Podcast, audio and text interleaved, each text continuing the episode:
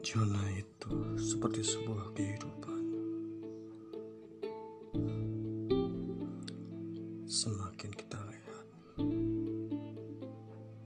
semakin banyak cerita yang terukir.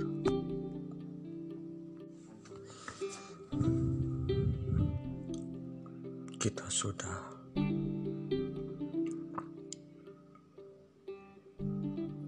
banyak kita pikul dan kita lewat. Setiap gejala-gejala yang menghadang kepada kita semua.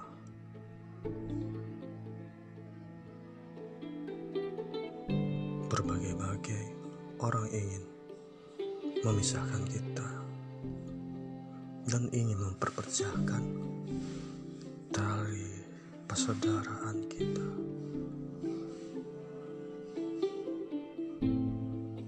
Jagalah keharmonisan hubungan kekeluargaan dan hilangkan yang hal-hal yang dapat merusakkan hubungan persaudaraan.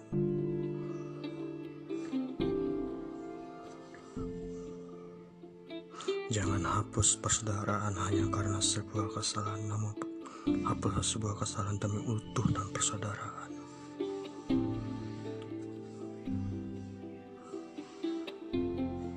Kamu tidak bisa memahami prinsip persaudaraan, maka tidak akan dapat artinya dia maka tidak ada artinya kamu belajar. Keindahan persaudaraan tidak hanya karena ikatan darah. Ketika kamu merasa energimu selalu bertambah ketika bersama itulah persaudaraan sejati.